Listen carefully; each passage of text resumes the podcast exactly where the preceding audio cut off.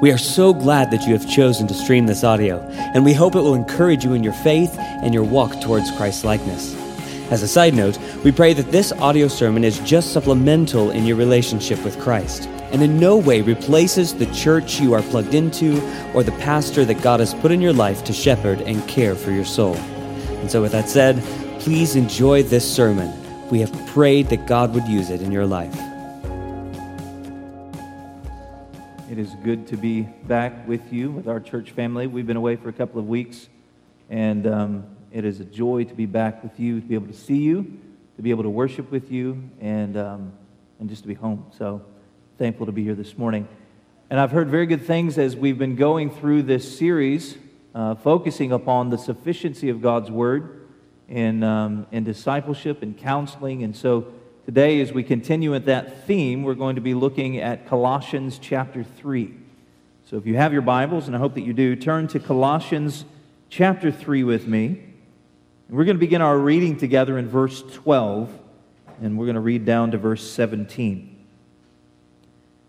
The Apostle Paul is writing under inspiration of the Spirit of Christ, and he says, Put on, then, as God's chosen ones, holy and beloved, compassionate hearts, kindness, humility, meekness, and patience, bearing with one another, and if one has a complaint against another, forgiving each other, as the Lord has forgiven you, so you also must forgive. And above all these, put on love, which binds everything together in perfect harmony. And let the peace of Christ rule in your hearts, to which indeed you were called in one body, and be thankful. Let the word of Christ dwell in you richly, teaching and admonishing one another in all wisdom, singing psalms and hymns and spiritual songs with thankfulness in your hearts to God. And whatever you do, in word or in deed, do everything in the name of the Lord Jesus, giving thanks to God the Father through him. Let's pray. Father, we give ourselves to you in this moment, asking that you would help us through your Spirit to not simply understand this text, but Lord, that we might apply this text to our own lives, that we might be different today as a result of thinking deeply about it. We pray this in Jesus' name. Amen. As we begin this examination of this passage, I think it's important for us to kind of have a little bit of an overall idea of what Paul is trying to do in the book of Colossians.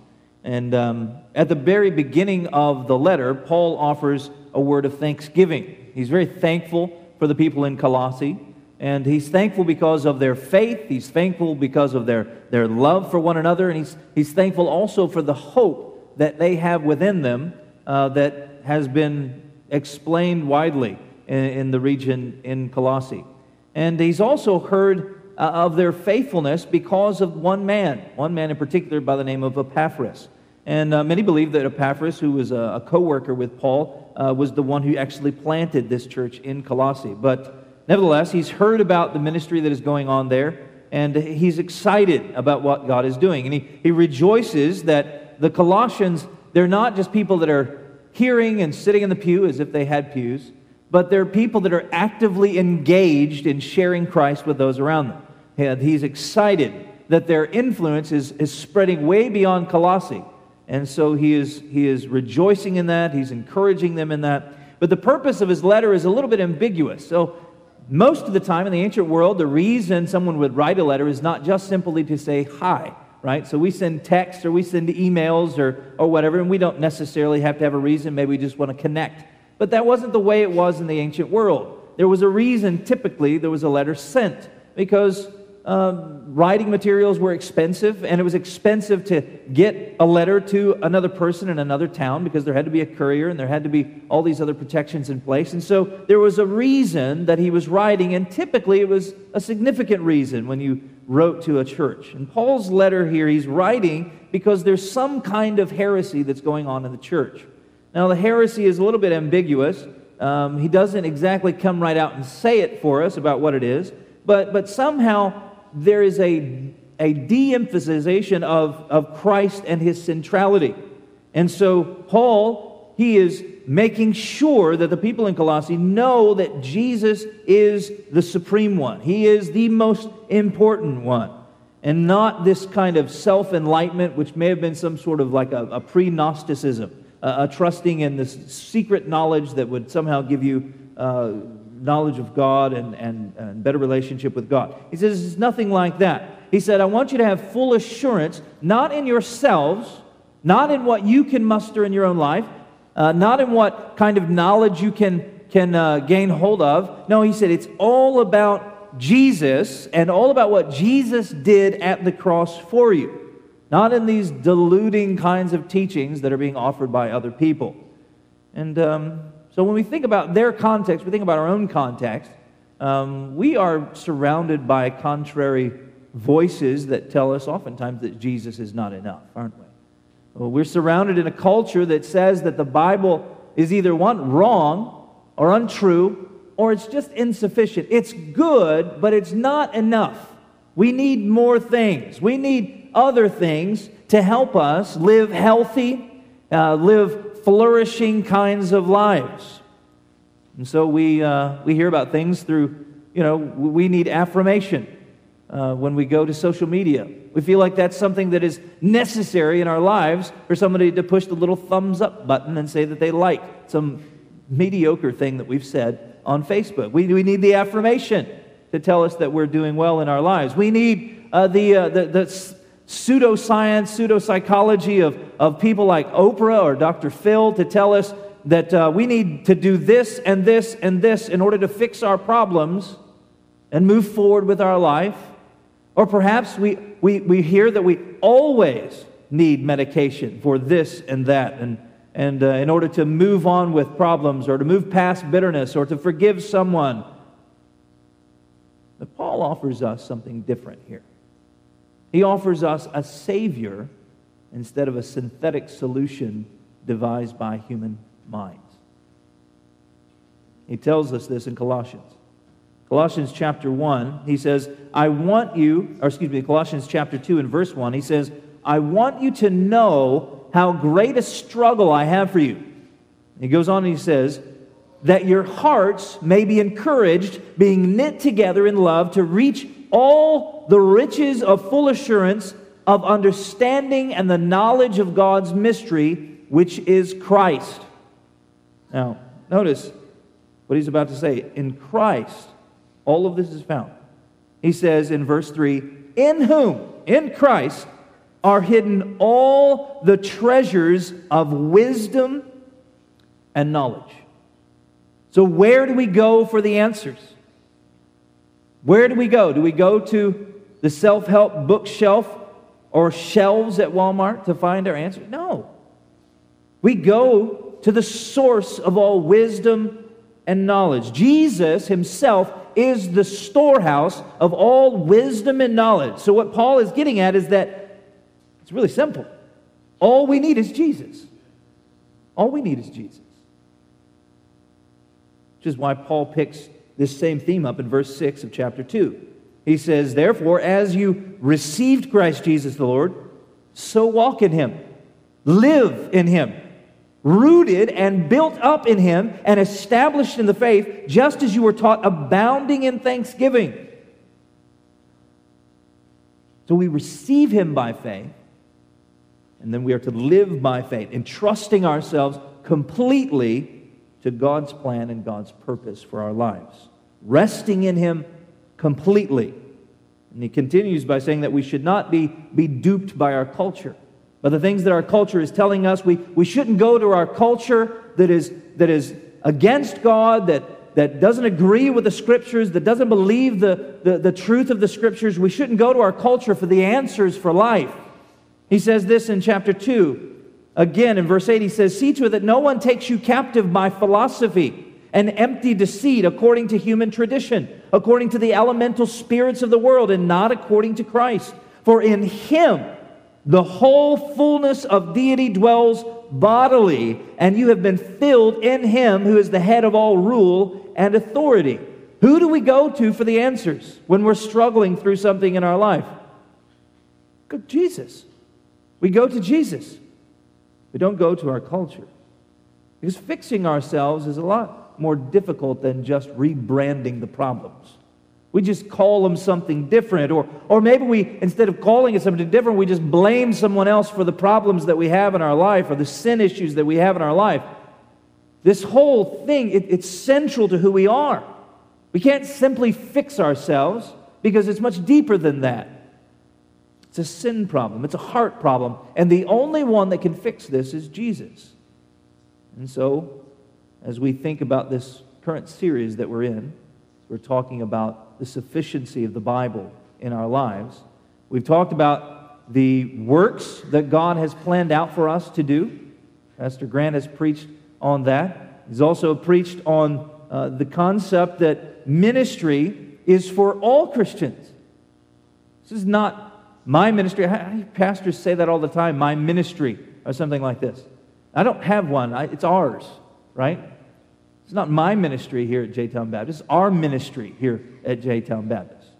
Um, it's not just for the clergy, even though it's nice that sometimes hospitals give us that parking spot, right?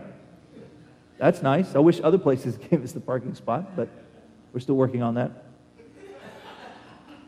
But it's ours, belongs to all of us It's our ministry. We're together in this, not just pastors or missionaries or something like that. It's all of us. And now, what we want to look at is we, we, we have to consider how God enables us, since it's ours, to accomplish these works. How, how God has, has fashioned us so that we can actually perform the work of ministry together. And that is what we're looking at here in this passage this morning. Now, in the passage right before the one that we read in verse 12, you go back up to the very beginning of chapter 3, Paul calls the Colossians to remember something really important. He calls them to remember who they are.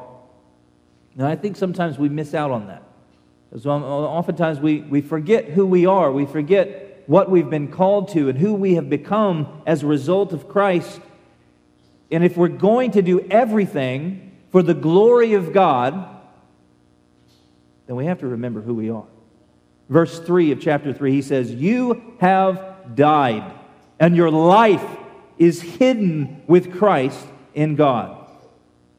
And so it's only because of our, our, our death to self, it's only because of the, the death of our old nature that we can truly live new lives in Christ.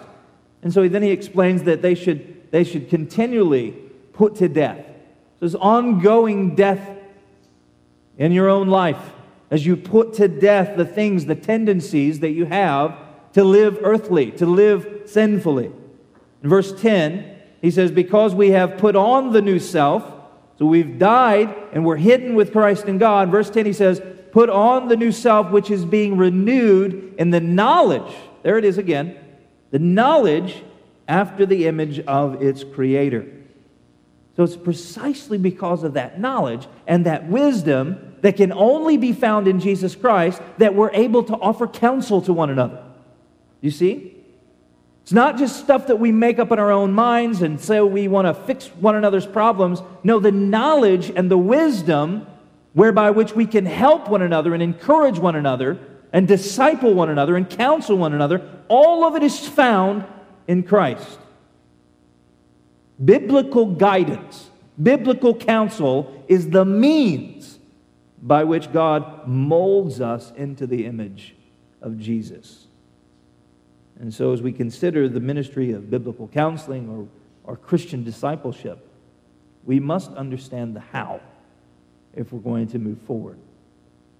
We recognize that there are works for us to accomplish. We understand that all of us are responsible for the ministry of the gospel. So we are all supposed to be sharing, we're all supposed to be discipling. But today, what we're going to look at is the how.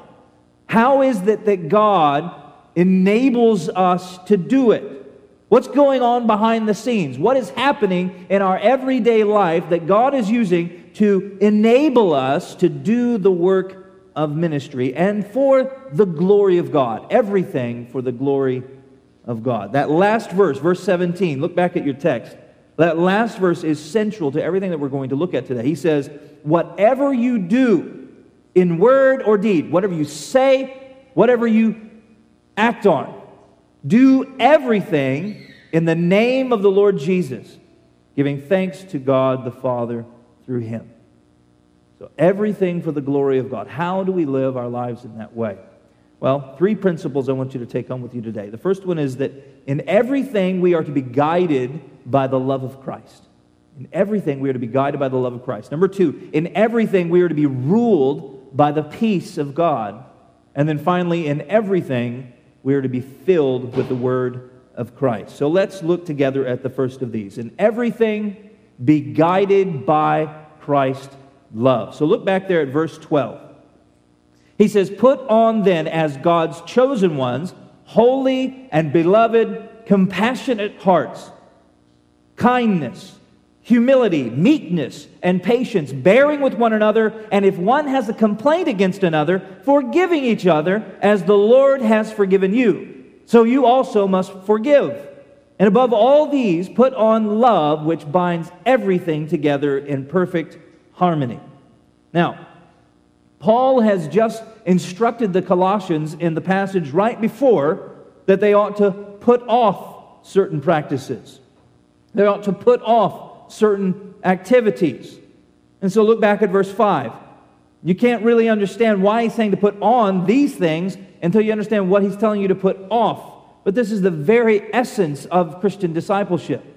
We don't simply stop doing bad things and think that fixes the problem. That creates a vacuum where other bad things will invade. So we put off so that we can put something else on. So we're putting off the evil deeds, we're putting to death the flesh, and at the same time, we're putting on Christ. That's what he's talking about. So, verse 5, he says, Put to death what is earthly in you sexual immorality, impurity, passion, evil desire, and covetousness, which is idolatry. Verse 7, In these you too once walked when you were living in them, but now you must put them all away anger, wrath, malice, slander, and obscene talk from your mouth. Do not lie to one another, seeing that you have put off the old self with its practices. This is what he's talking about. Now, if we're going to be, if we're going to properly minister to one another, we must first recognize that we are new creations in Christ. And we must constantly submit ourselves as Christians to the renewal process of the Holy Spirit, which is called sanctification. And it's a day by day experience. Friends, we cannot give biblical counsel, we cannot give guidance, godly guidance to one another, if we're constantly living in unrepentant patterns of sin. If our pattern of life is that we're verbally abusive to our spouse or we're, or we're manipulative towards our spouse, we're acting upon our passions, we're, we're holding on to our evil desires. How in the world can we be guided by Christ's love, and as we're guided by Christ's love, then minister to others who are struggling in a hard marriage? If those are the patterns that are in our lives, we can't. Or if our, our go to attitude is, is negative when we go to work, and so we're the person that is always complaining, always saying something that is inappropriate, perhaps. We're supposed to be the people who are putting away slander, putting away malice, putting away anger and obscene talk, but we're not. Instead of setting our minds on the things above, we're focusing our minds on the things below, the things of the world. Paul says to us, don't do this. Don't do this. Instead, you ought to be guided by the love of Christ. And so he says, You have this newfound identity. He's saying to the Colossians, You're not you're not just simply Colossians, you're not just simply Gentiles. In fact, that doesn't really even matter anymore because you've been made into something completely different. He reminds them of who they used to be in verse 11. He says, Here, there is not Greek and Jew. And at this point, there would have been audible gasps in the crowd. right? That's the distinction. Jews and Greek. He says, There's no circumcised and uncircumcised. Once again, audible gasp. really? Barbarian, Scythian, slave, free. But this is the key. He says, Christ is all and in all. Put on then as God's chosen ones, holy and beloved.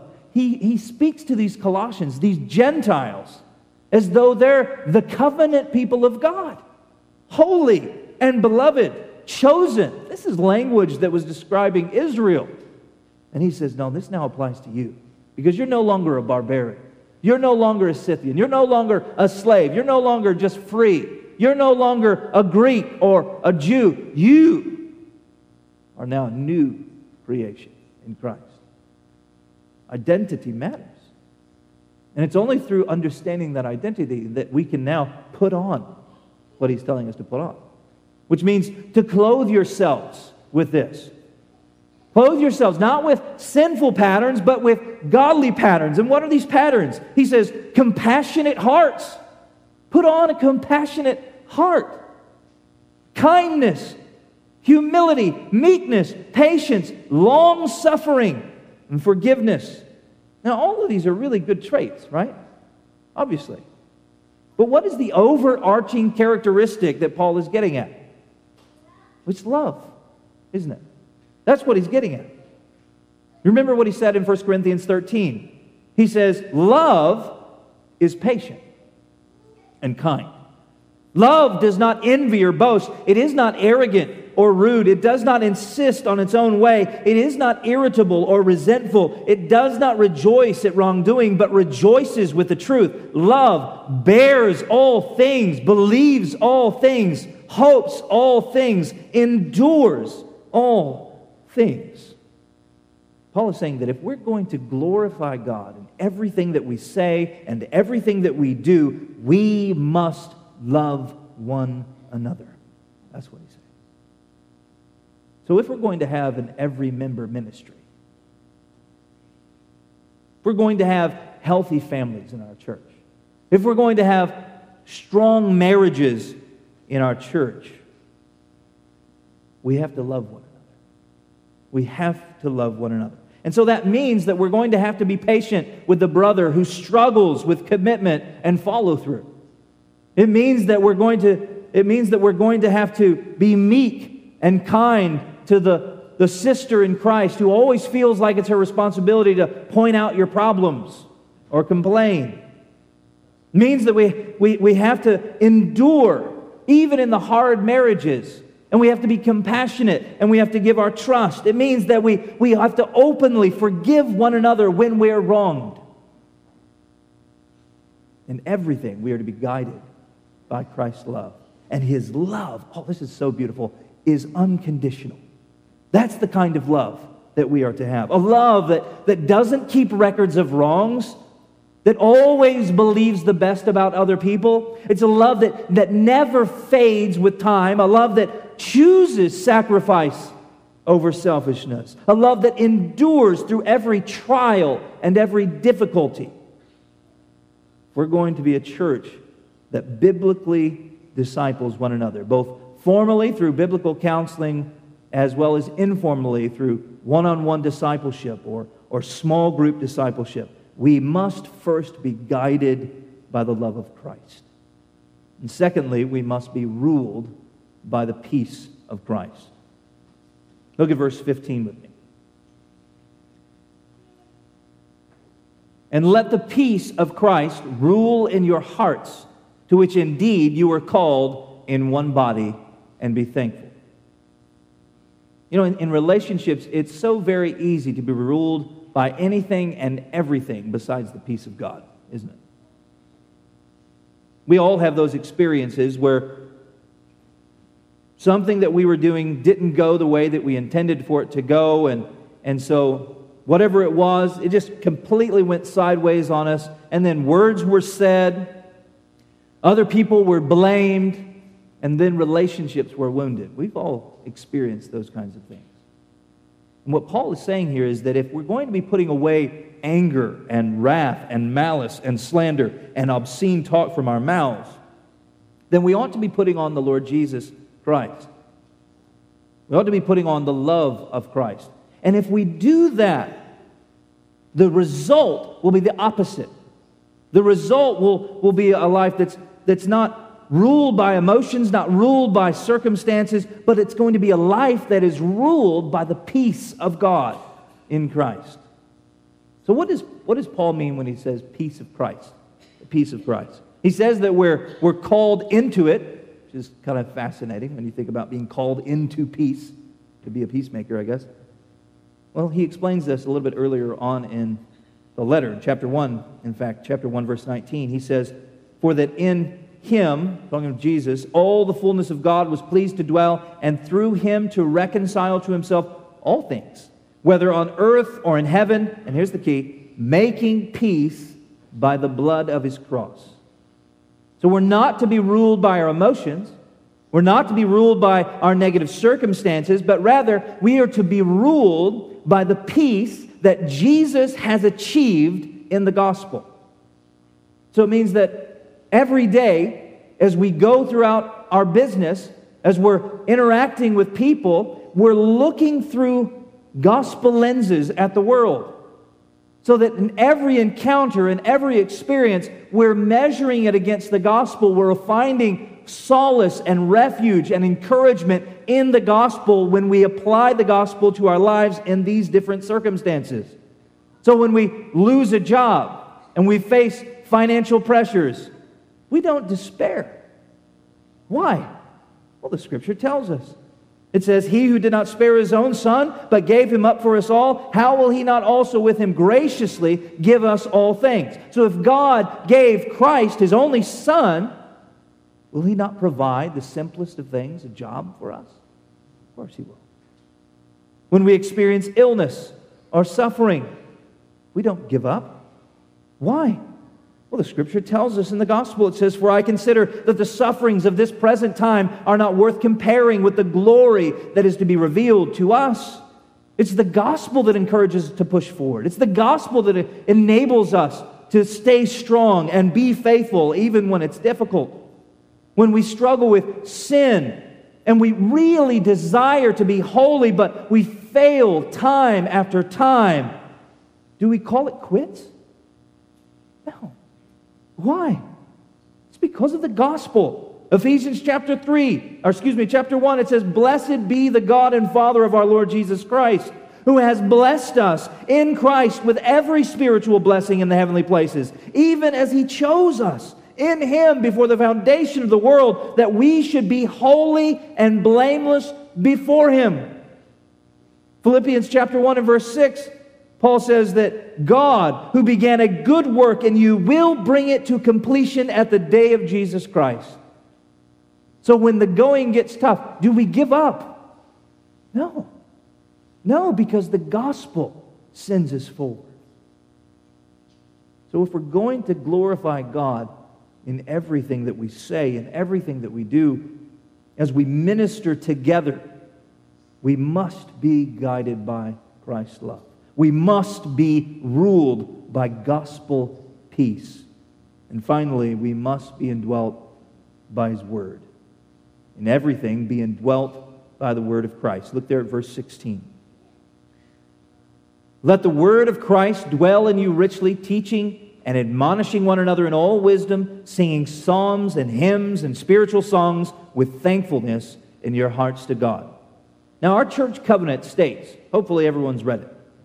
It says, We will humbly practice mutual accountability and compassionately care for one another in order to promote the growth of the whole body in Christian knowledge, purity, and love until we all attain to the unity of the faith and the knowledge of the Son of God to maturity.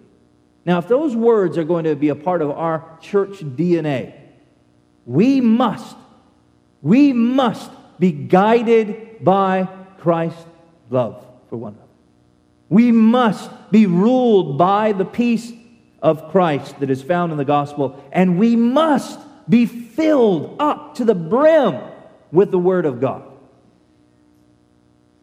Do you remember what the scripture says in Hebrews chapter 4 when it talks about the Word of God? It says that the Word of God is living. Pastor Cameron said that just a few minutes ago. Is living and active, sharper than any two edged sword, piercing to the division of soul and spirit, of joints and of marrow, and of discerning the thoughts and intentions of the heart. Paul says that the word of Christ must dwell in us. Well, what does that mean? That it ought to dwell in us. Well, it means that the truth of Scripture must take up residence in our lives. It has to be a part of us. It has to be taken in and held deeply. The principles of God's Word must be internalized so that it is a part of us.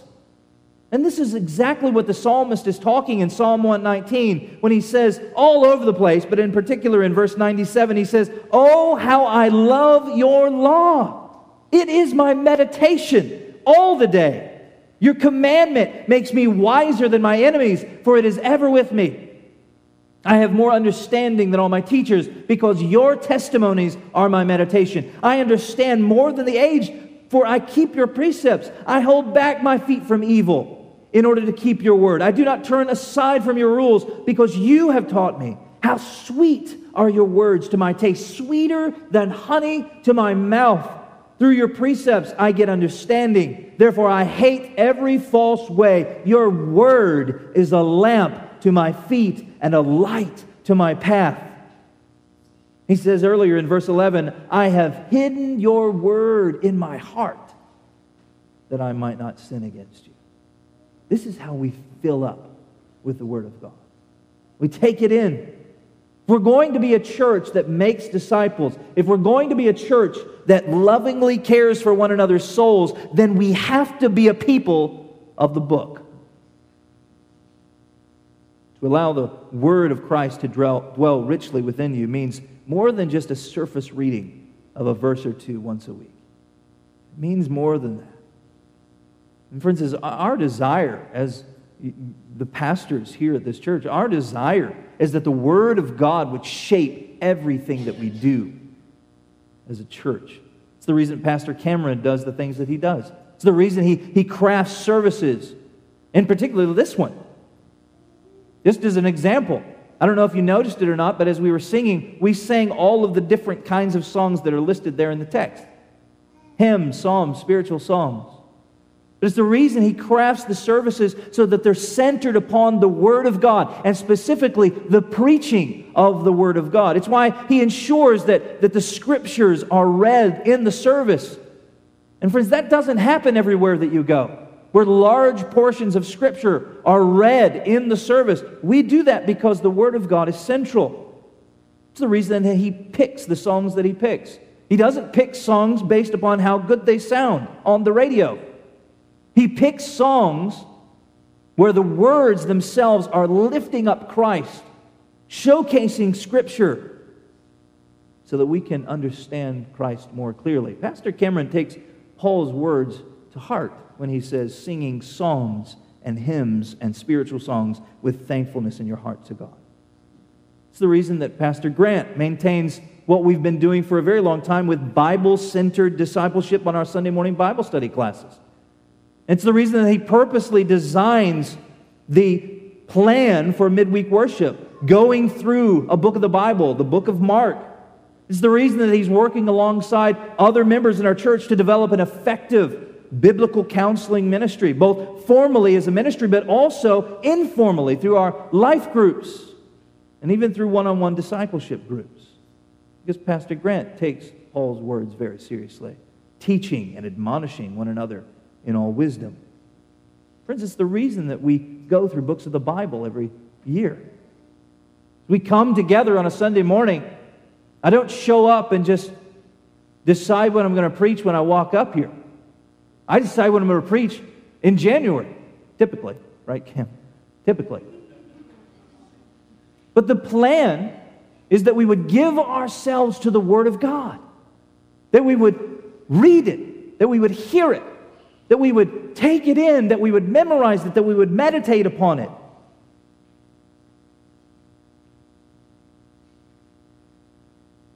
But this active pursuit of the Word of God cannot just simply be your pastor's pursuit. Not if we're going to have an every member kind of ministry. No, it has to be yours.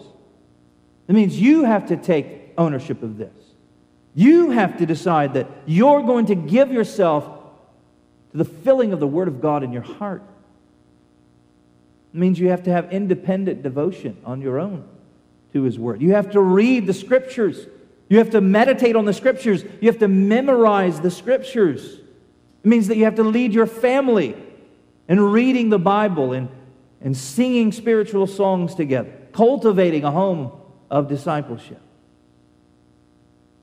Friends, I'm not saying that all that's easy because I fail just as much as you do in those things. Pastors aren't somehow super Christians. We're all together. We all know the struggles and the time constraints on reading and studying the Word of God. We all know, especially those of us with young children, how difficult bedtime is and trying to, trying to pull 15 minutes out to do something really specific it can be a challenge. But we have to do it. We have to do it if we're going to be filled with the Word of God. The only way that we can truly glorify God with our lives by everything that we say and everything that we do is by being guided by Christ's love. It's by being ruled by Christ's peace. And it's by being indwelt by Christ's word. As we reflect upon these things this morning, we remember that God is the one who has saved us. He is the one that has called us to put off those old patterns and to put on the Lord Jesus Christ. He's called us to be ministers of a new covenant, discipling one another, counseling one another, encouraging one another. It is our purpose in life to be these ministers. And what we find, even as we've gone through this series, is that in His Word, we find everything that we need to be a disciple of Jesus Christ. And so may we give ourselves completely to living a life that glorifies God in everything that we say and everything that we do. Let's pray.